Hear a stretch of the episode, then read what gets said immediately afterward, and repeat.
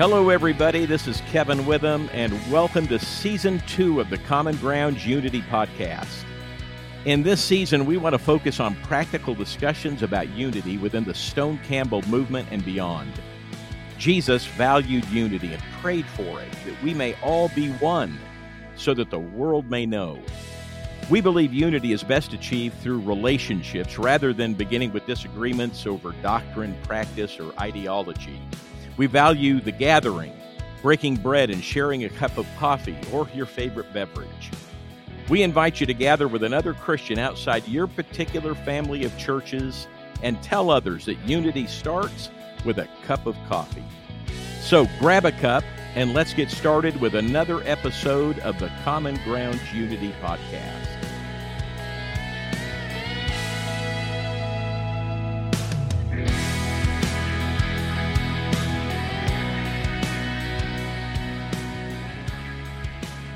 Welcome to another good conversation in our Common Ground Unity podcast. I'm Kevin Witham, and I'm glad to be back with you today for another uh, dialogue and discussion uh, related to rebuilding, tearing down, building up. We're in a series based in Ecclesiastes chapter 3 at verse 3, and we have another great guest today. But I'm here with my co host, Tina Bruner. Tina, how are you? It, it, folks may not know, but I'm sitting out here on the West Coast and you're out in the eastern part of the country. How are things with you today and out your way? Everything is good. It's hot and humid in Kentucky, so I am jealous of your good weather in California. All right. Well, I won't talk about it too much and, uh-huh, and brag yeah. about it. Well, good to be back with you, Tina. We have a great guest with us today that we've looked forward to being with. And our last guest, Rubel Shelley, you might remember at the last part of our podcast last week, had such wonderful things to say about John Mark. John Mark Hicks is with us today. He is a name known to many of you who have read his books or maybe taken his classes or heard him lecture. Uh, he is a professor of theology at Lipscomb University in Nashville, Tennessee. He received his Bachelor's of Arts in Bible from Freed Hardeman University, his uh, Master's of Arts in Religion and Theological Studies from Westminster Theological Seminary, an MA in Humanities from Western Kentucky University, and his PhD in Reformation and Post Reformation Studies from Westminster Theological Seminary. So he's a little undereducated for our uh, conversation today. Just joking with you there, John Mark, but uh, okay. he has uh, he's been teaching for years. He's taught for more than 40 years in schools associated with Churches of Christ. He's published 15 books and lectured in 20 countries and 40 states. He's married to Jennifer, and they share six children and six grandchildren. Um, but before I have John Mark make a couple of comments, I, I want to just mention that um, he has he's not only a popular author with several, um, I think, very pertinent books out right now, presently, that are, are being read and discussed by many, but he's also got some other resources I want to mention at the top of our podcast. Uh, because as you as you listen to Mark and and listen to this or John Mark and and listen to this discussion, you, are going to want to uh, read some of his other materials. If this is your first introduction to him, you can go to johnmarkhicks.com. That's johnmarkhicks.com, and he's got a lot of blog posts, articles there, good academic work uh, related to Scripture. He's also uh, got several classes uh, on the wineskins uh, YouTube channel that Matt Dabb's done. Matt's been with us, and uh, we've talked about wineskins. But if you go to wineskins on YouTube, uh, John Mark has a terrific class on Second Corinthians uh, that you would be blessed by. You might even choose to use it in your church as a class. Uh, his his theodrama in five acts, looking at the whole narrative of Scripture, is there. So we'd encourage you to uh, to go there. But we're going to be talking about a book uh, that he's recently released uh, that's entitled Searching for the Pattern My Journey in Interpreting the Bible. And uh, we would suggest that this is perhaps one of the, the most important books to be reading at this time. It, it, it's crucial, I believe, in helping us to see a hermeneutic that is consistent with the way the Bible is written and that is true to our heritage of people wanting to be Christ centered and biblical in our approach to the life of the church. And what he does in the book is he moves his readers through his own journey as one uh, who started out reading and interpreting the Bible from a blueprint or what you might have grown up with, as I did, a command example and necessary inference lens, uh, to what he calls a theological blueprint. Um, so, for those that have been on that journey themselves, you're going to identify perhaps with in, in, in big ways with what John Mark has written. And if you are still interpreting scripture, if you're at a place where you read it from a kind of patternistic blueprint um, interpretive framework, I'd encourage you to consider picking up a copy of this book and and considering uh, John Mark's approach, the theological blueprint that he described. So, Tina, I'm going to throw it over to you. John Mark, welcome. We're, we're glad to have you with us today. Thanks for joining us. Well, I'm very happy to be here. I'm grateful for the opportunity, and it is good to see you both and looking forward to the conversation. Yeah, I'm really excited about this too. Mm. And a few people that our listeners might be familiar with had these things to say about this book. Wes McAdams wrote, I pray this book is received with open minds because I believe this work could go a long way in helping to bring unity to our fractured fellowship. Jamie Gorman wrote that this excellent book helps us understand the inner workings of Bible interpretation among churches of Christ and provides a persuasive proposal for for the Bible interpretation that is built on the story of God we find in Scripture, a story into which God calls us. And I really did love so much of how um, John Mark. There's so much story language in in this book. Tiffany Dahlman writes, finally, a trellis across the chasm. Throughout this book, Hicks does not compromise his high regard for both the church and the scripture. And through the grace found therein, he composes this urgent invitation back to the table, where obedience cooperates with mystery, and we estranged or conflicted can find our place as one within God's magnificent story. John Mark, can you give us an overview of why you wrote this book? Maybe who you thought your audience was, and define and define some of the major terms um, that that are within within this work.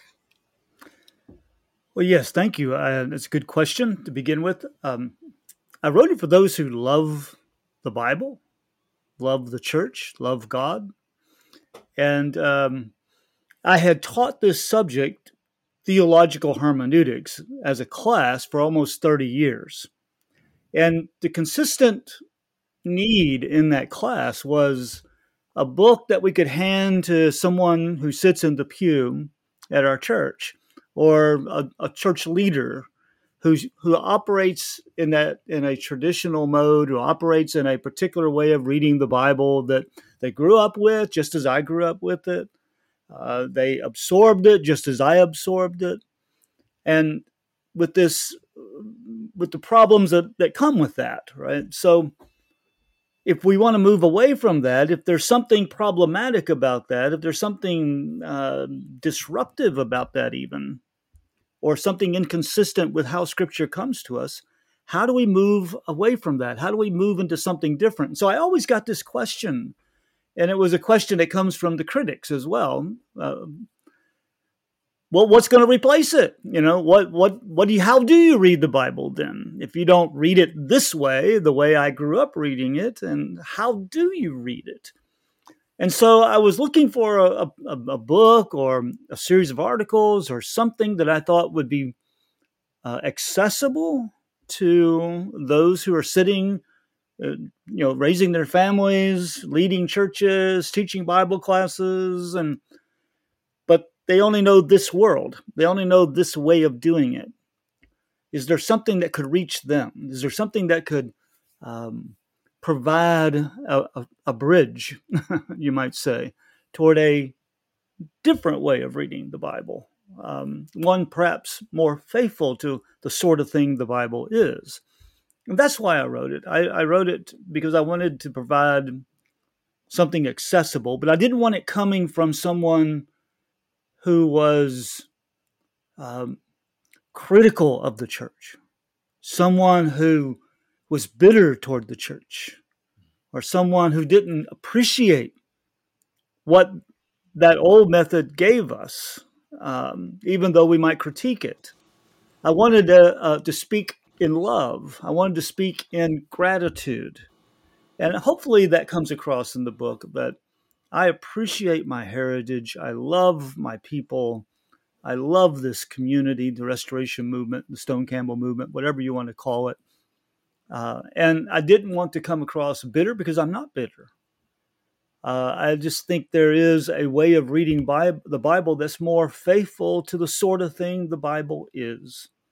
And so that's kind of why I wrote this to provide something that you could hand to someone who doesn't have a theological education, who doesn't have a master of divinity, who hasn't been to school, just something that they could track their own journey with mine, that their journey is my journey.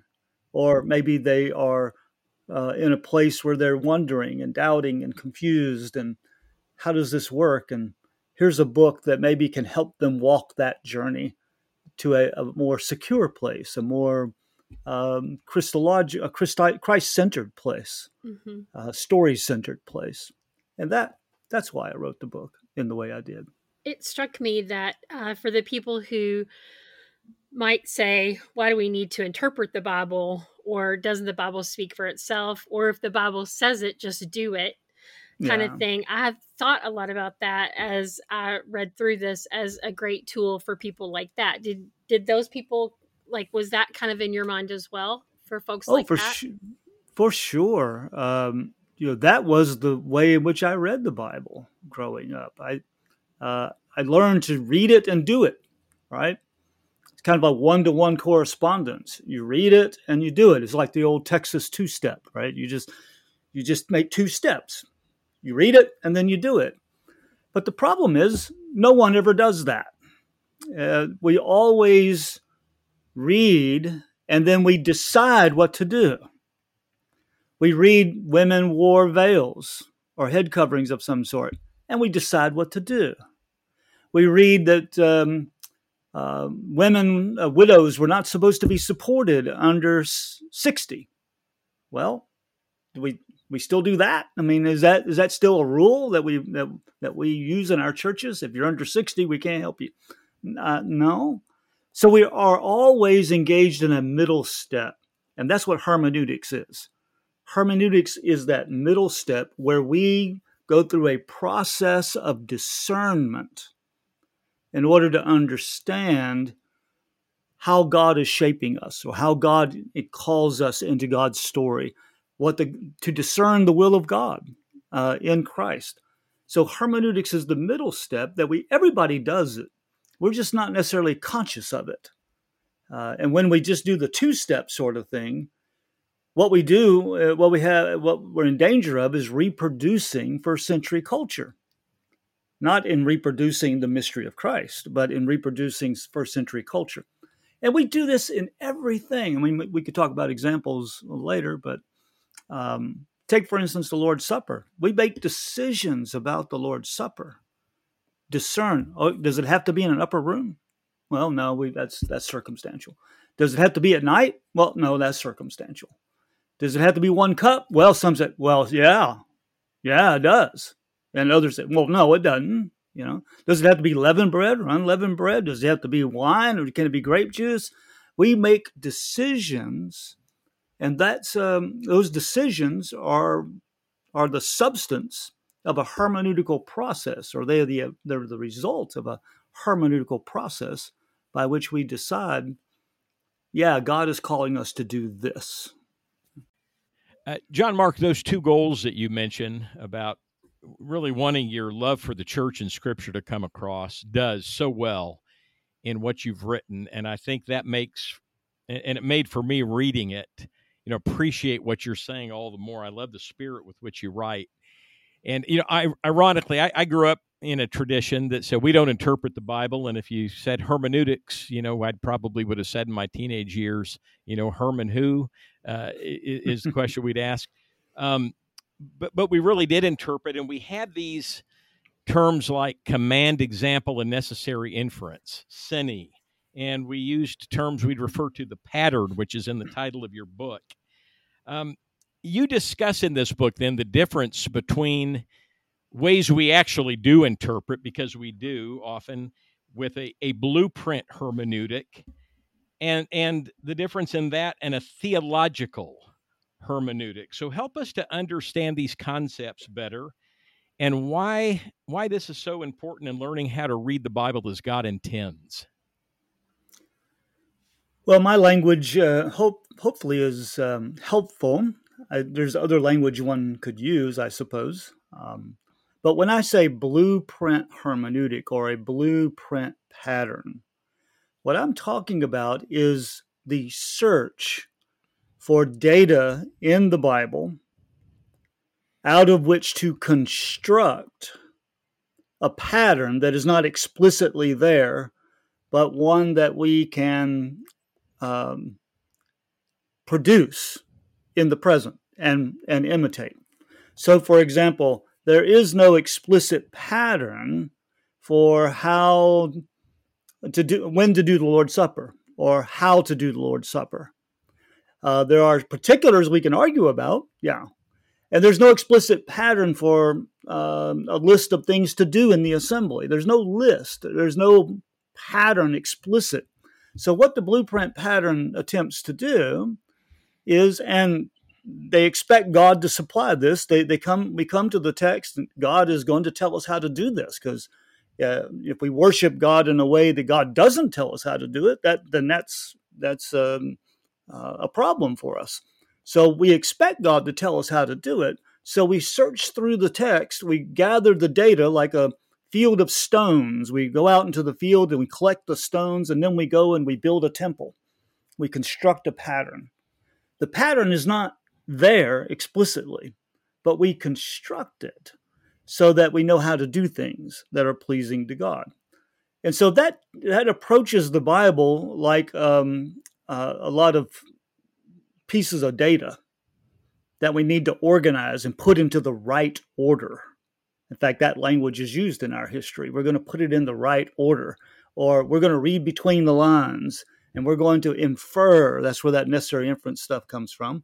We're going to infer the new truth. It's like when you're building a temple and you only have, you need 40 stones and you only got 35, then you just infer the other five, right? You fill in the gaps with the inferences so that you get the complete pattern. So that's kind of what I mean when I'm saying a blueprint pattern. When I say theological pattern, I want to use the metaphor more that instead of building a temple, what we're doing is we are exploring the temple in order to live within the temple. That the theological pattern is the action, the mighty acts of God, the work of God, the story of God, and that we enter into that story. We enter into the temple of God's story and we explore it and we imbibe it and we imitate it. And the focus is on what God is doing rather than on what the church is doing. See, the, the blueprint pattern, you're looking for what the church did. Oh, church did that. Oh, we're going to do that too. Uh, the church was commanded to do that. Oh, we're going to do that too. Or the church gives us an example of doing that. We're going to do that too. I think that that's the wrong focus. Seems to me the focus is more theos, theo, theological. That is, the pattern of activity is what God is doing, not what the church is doing. And so the blueprint looks for what the church is doing what the church is commanded to do or what the church exemplifies or the inferences about the church. I'm looking, I think a theological method is more looking at what's God doing? How is God acting? Uh, and how is God transforming? And, and that becomes the center. Uh, so it becomes a difference between constructing a pattern out of the uh, data that we construct a blueprint to follow, or is it we enter into the story of God to become like God, to image God? And that's the fundamental difference, it seems to me. So if, if somebody listening to this is wondering, what what then do we do with these common pieces we tend to see in, in the New Testament, for example? We're wanting to set up the governance of our church. Mm-hmm. Um, how do we how do we find then with without a pattern approach in some facet, you know, a model. How how do we use the, the theological um, interpretive model as opposed to the patternistic to, you know, set some order in in say we're planting a new church or in our congregations? Yeah, yeah I, I think God is not the God of confusion, right? God is the God of order. So we we definitely want order uh, because this is God creating the world, ordering out of chaos. Uh, I think we look to the ministry of Jesus. We look to, well, I mean, I can go through a lot of things here, but we can look at how Israel, how leadership worked in Israel. We can look at how leadership works in the ministry of Jesus, how leadership imitated Jesus in the early church.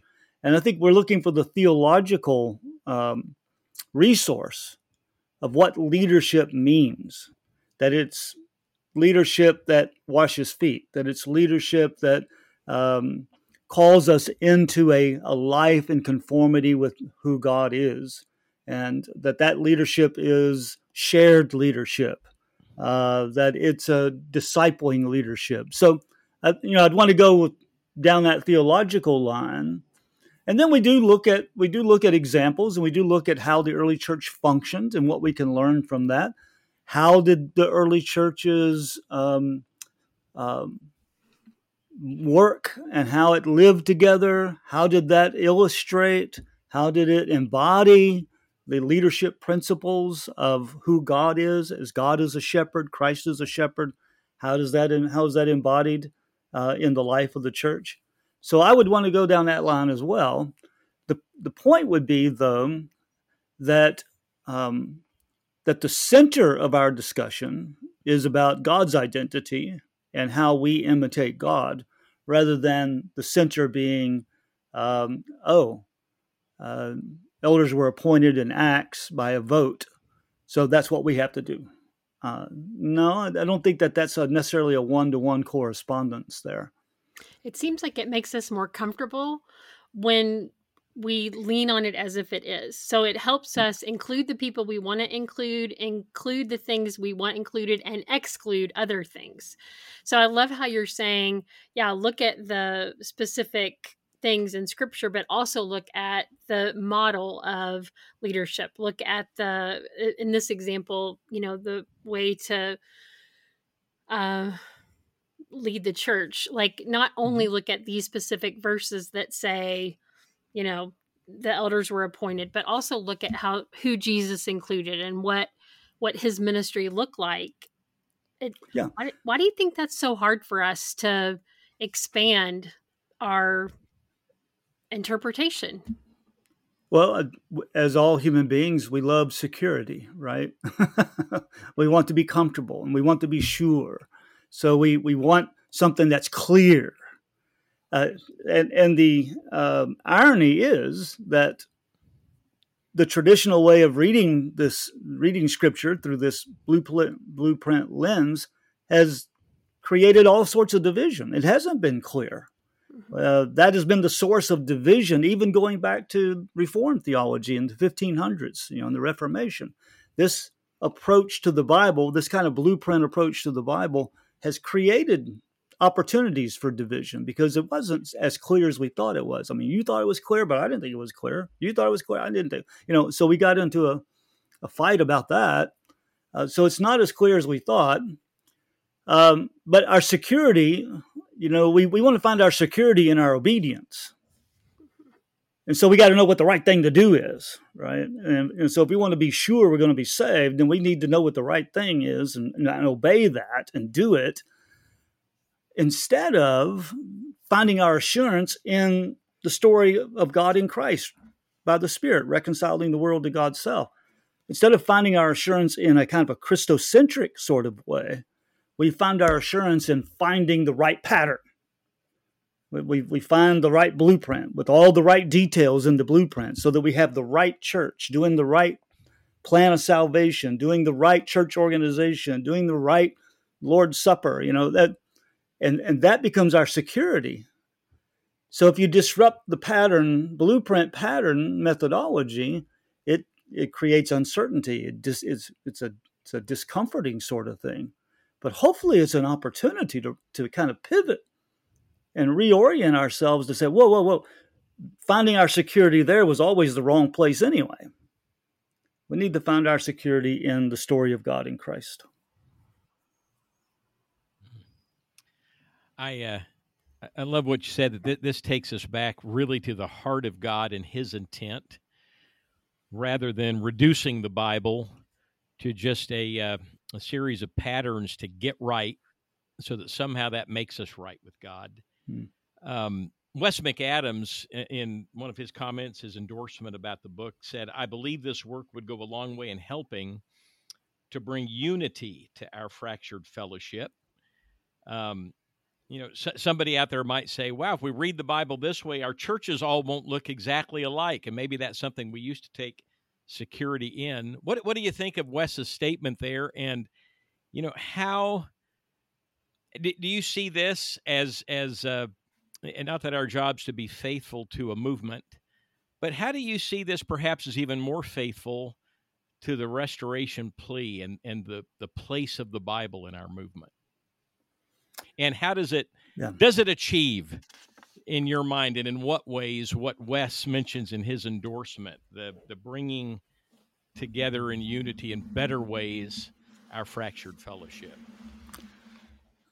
well unity is always a difficult thing anyway i mean the human emotions the human preferences the human commitments you know our conviction I mean, unity is a tough thing and that's why common ground is exists, right, to try to promote that unity, because it is a matter of communal sanctification.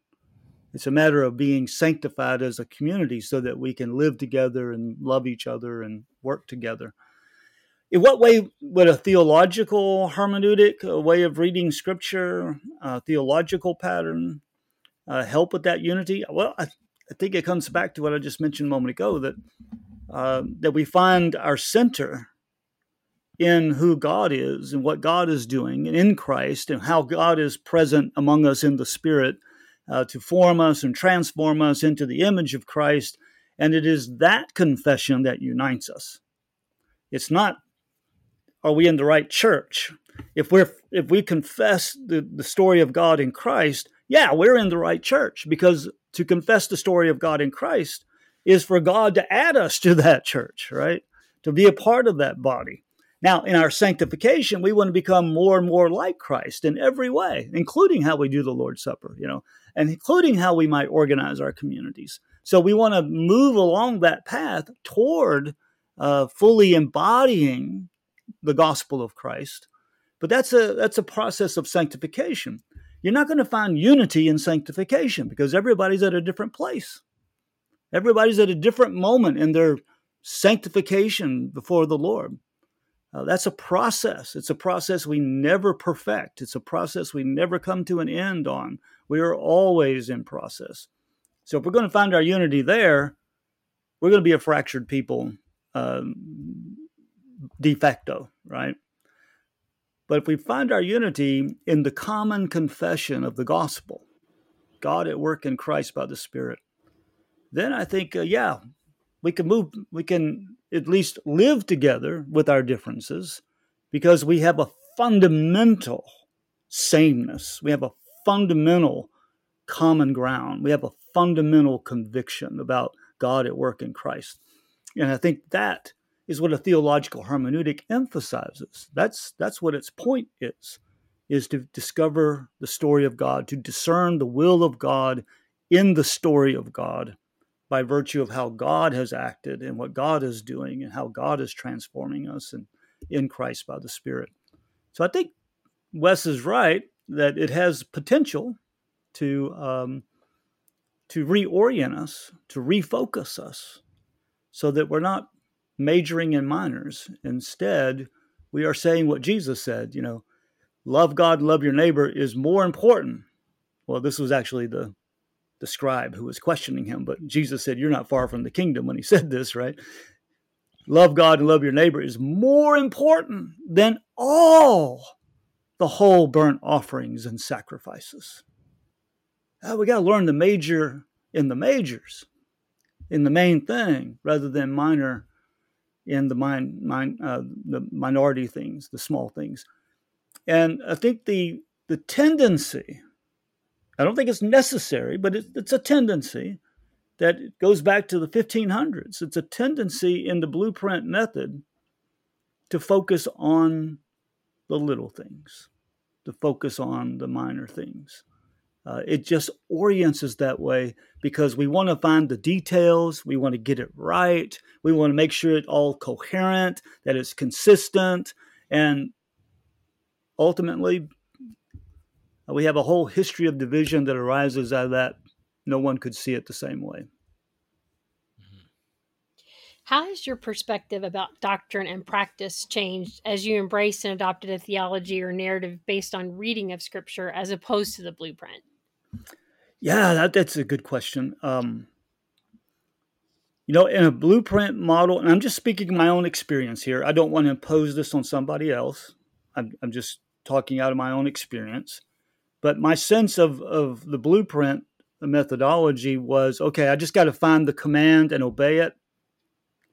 And it's good enough that God said do it, so I'm going to do it. Uh, and I still believe that, by the way. But but here it's focused and narrowed down. God said this, so you do this. And I think that that has a way that is often talked about as sound doctrine, or you know that's the right way to do it but it's also uh, um, anemic. That is, it doesn't give you a fuller vision of what's going on here. What, what is the theology that lies behind? Why is God calling us into this? Why is why is baptism so important in this faith community? What is it that God is doing? Why is God calling us into that? What is it about the baptism of Jesus? So, for example, um, it's not just kind of doctrine it's rather embodying the gospel. That obedience is embodying the gospel. It's following Jesus. So I, I tell this story about um, this often happened in my undergraduate classes at Lipscomb that we'd have a discussion of baptism, and I'd have a lot of, uh, you know, just depended on the class, but I'd have a, a, significant number of people who would say, "Well, I haven't been baptized. I, you know, I just haven't thought of it as that important, and uh, maybe it's something I'll do later on." And you know, you know something like that or even somebody with a negative understanding like oh that's that's works righteousness i'm not going to do that. And my response is not say okay let's go get this verse and let's let's show you how wrong you are you know. My my question was okay who are you? Are you a disciple of jesus? Well yeah i'm a disciple of jesus. And you follow jesus? Yeah I, I, and you want to follow jesus and everything? Yeah.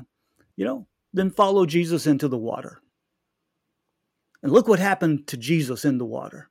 Look, look, look the, the theology that is present in the baptism of Jesus. And that's the significance of this event, not only for him, but for us. And we participate in the baptism of Jesus when we are baptized. And so it's rooted Christologically, it's rooted in the, the work of God in that moment not in just some abstract command with obedience to it. And that's that's kind of unfair to say it exactly like that. But I'm trying to draw a contrast here. Um, but when you ask the question of doctrine and practice, it seems to me the two go together. That doctrine is best expressed when it is embodied practice.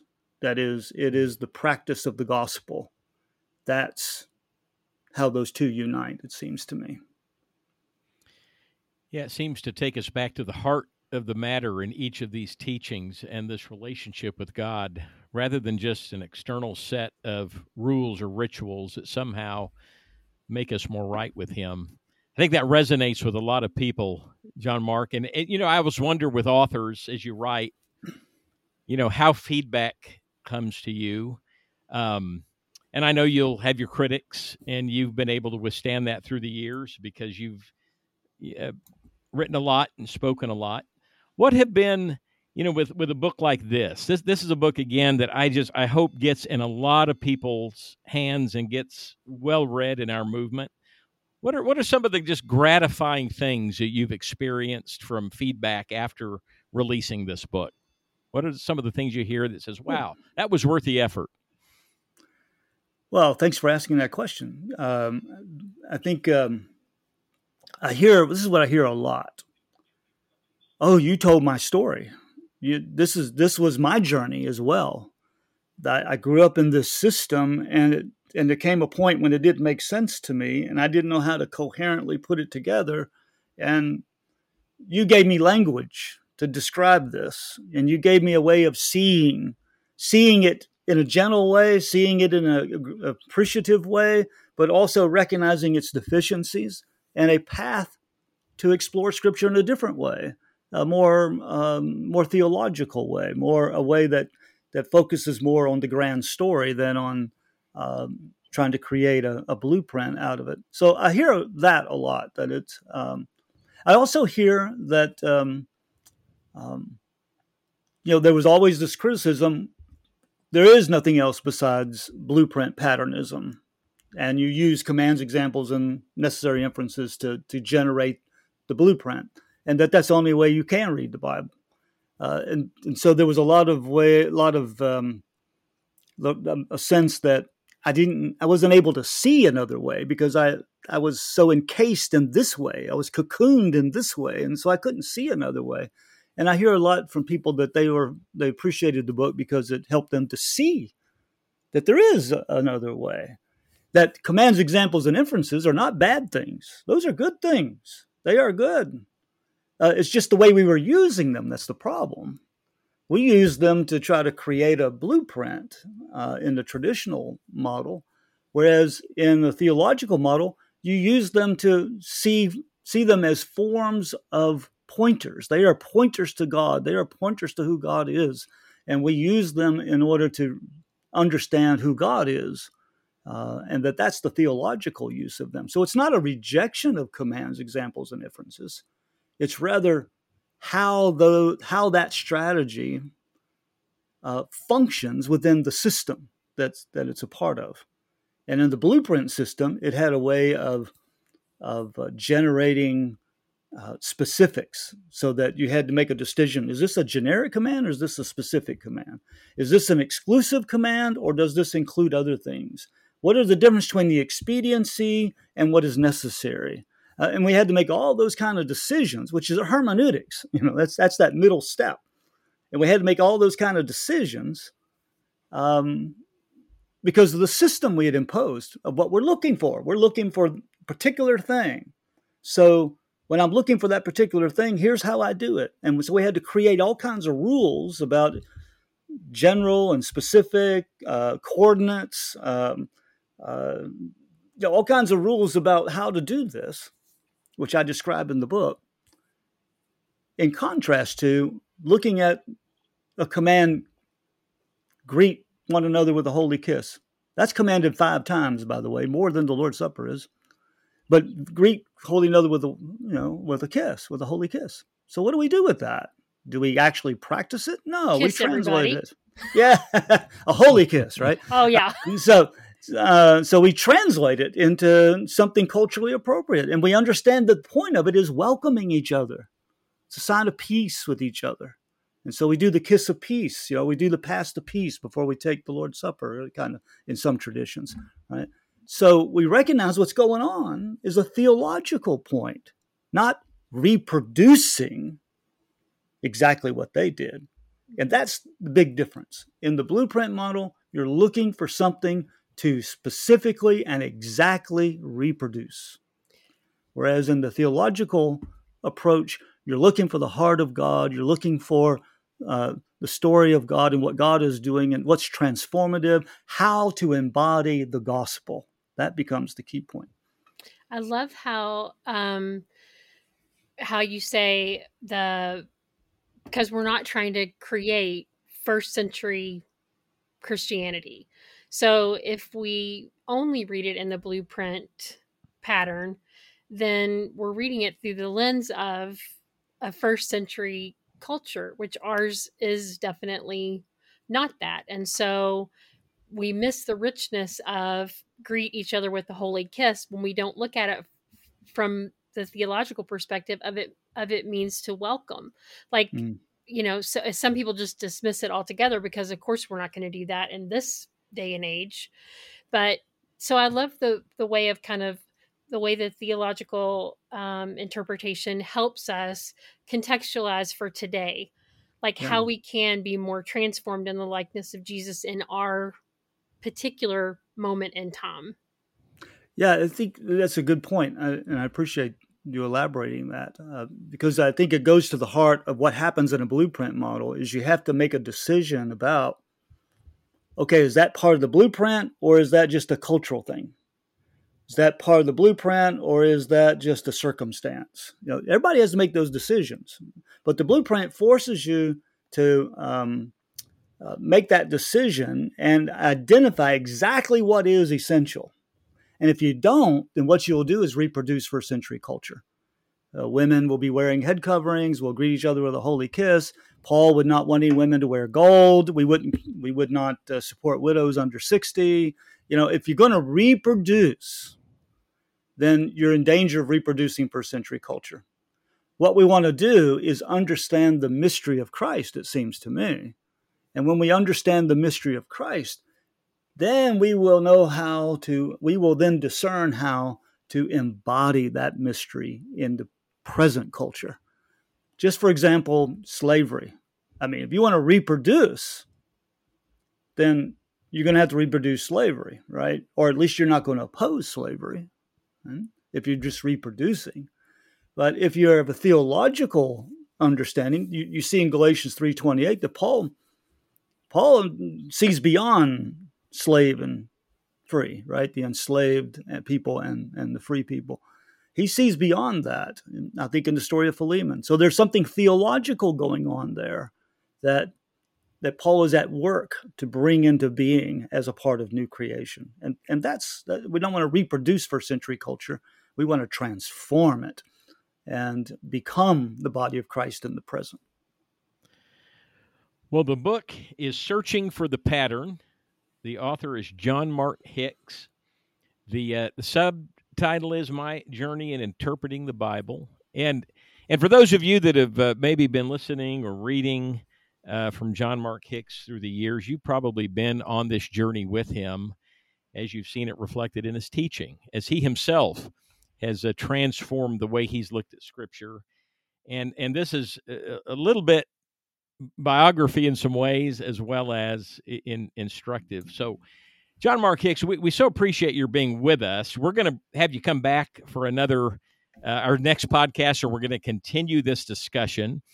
I want to say again, um, I think this is a very important book that needs a wide reading among uh, restoration people, people in churches of Christ, Christian churches, um, disciples, international churches of Christ. We'd all be blessed to go on this journey with John Mark Hicks in this book and and really get at the heart of how to read Scripture well that's faithful to the way God intended.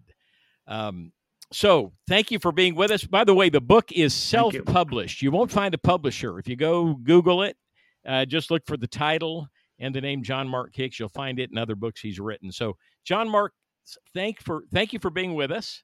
Thank and, you. I'm uh, very very happy to be here. Yep, for another round uh, next week. Oh, absolutely. All right, Tina. Good to be back with you. You as well. Look forward to uh, hearing and seeing what the next podcast uh, brings. Thanks, John Mark. All Thank right, you, our, Tina. Our theme is unity starts with a cup of coffee. Let me encourage you to go out, get a cup of coffee, and get with another believer, perhaps that you don't know, or uh, maybe somebody in another church family, and just start to build that kind of conversation that can lead to dialogue and conversation and fellowship. Join with us next time. Thank you for listening to the Common Grounds Unity podcast. Please check out commongroundsunity.org to learn more about who we are. You can subscribe to the essays, join our Facebook group, or find our YouTube channel. And please check out the Gatherings page where you can connect with other unity minded Christians in your area. If you can't find a gathering in your area, we can help you start one. It's not difficult or time consuming, and we'll help you out along the way. It really does simply start with a cup of coffee. If you want to volunteer or ask questions, please email john at commongroundsunity.org. And lastly, we need your help by donating to this ministry of reconciliation. Your donation is tax deductible. Links for donating are in the show notes or on our website. Until next time, God bless, and remember, unity starts with a cup of coffee.